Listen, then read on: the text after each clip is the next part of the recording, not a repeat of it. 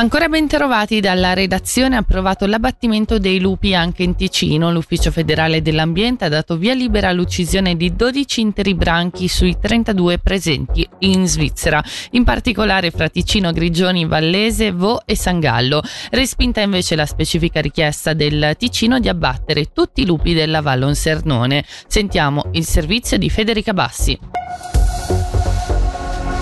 Le richieste erano giunte dai cantoni Ticino, Grigioni, Vallese, Vo e San Gallo.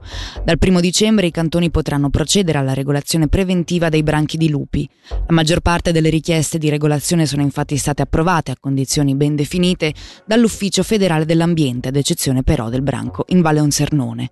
L'UFA ha esaminato le richieste ed approvato l'abbattimento di 12 branchi interi. Non ha invece accolto la domanda di Bellinzona appunto di abbattere l'intero branco in Valle Onsernone, considerato che negli ultimi 12 mesi non si sono verificate predazioni in situazioni protette.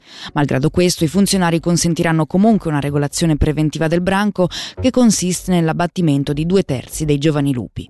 Sul territorio nazionale al momento sono attestati oltre 30 branchi. I cantoni hanno richiesto di abbatterne 13 per intero e di altri 6 branchi si vogliono eliminare invece fino a due terzi dei cuccioli.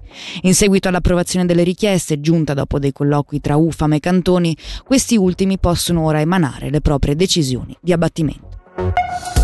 Si è aperto ieri alle criminali di Lugano il processo sul tentato omicidio di Solduno avvenuto la sera del 21 ottobre 2021. Per sapere di più sentiamo ora Flavio Pasinelli. Durante la seduta di ieri è emerso che il giovane ha mostrato spesso comportamenti possessivi e gelosi nei confronti della donna, anche prima dei fatti, arrivando a geolocalizzarle il telefono, minacciando ripercussioni sulla famiglia di lei in caso di disattivazione.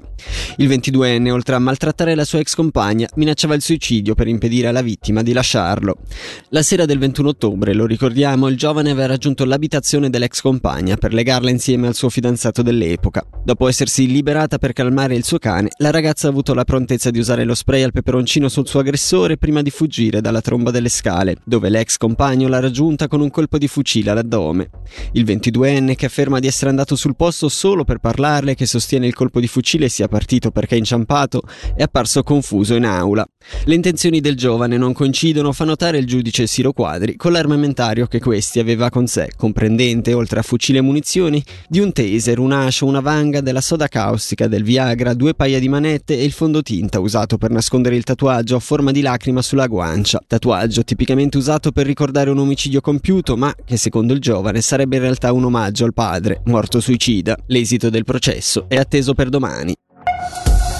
Individuato e denunciato alla magistratura dei minorenni il giovane studente che ha rubato dei telefoni alle scuole medie di Losone. Come confermato dalla Polizia Cantonale al Corriere del Ticino, si tratterebbe di un allievo dello stesso istituto che ieri ha sottratto quattro smartphone e alcuni effetti personali negli spogliatoi durante le ore di educazione civica. Dovrà rispondere di furto senza scasso. Riapre la stagione invernale del centro sci nordico di Campra in Valle di Blegno. Tra le novità della stagione 2023-2024 si segnalano un servizio noleggio potenziato e il rinnovo oltre all'apertura della pista invernale serale il martedì e il giovedì.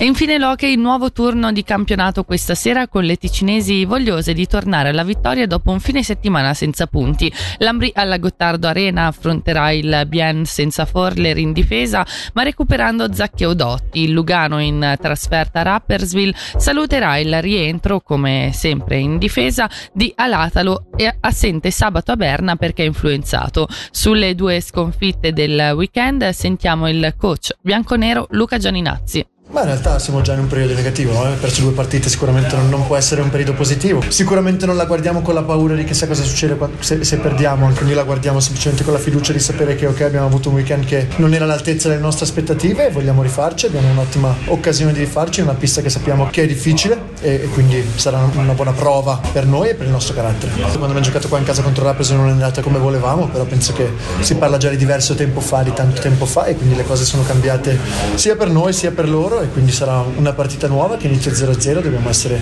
pronti a giocare il nostro miglior hockey, quindi non essere troppo concentrati su di loro, sulla pista, su quello che sarà, ma più che altro su di noi e sui passi in avanti che possiamo fare rispetto alle ultime due prestazioni. Ora le previsioni del tempo, oggi in prevalenza soleggiato, nel pomeriggio ventoso con massime a 12 gradi.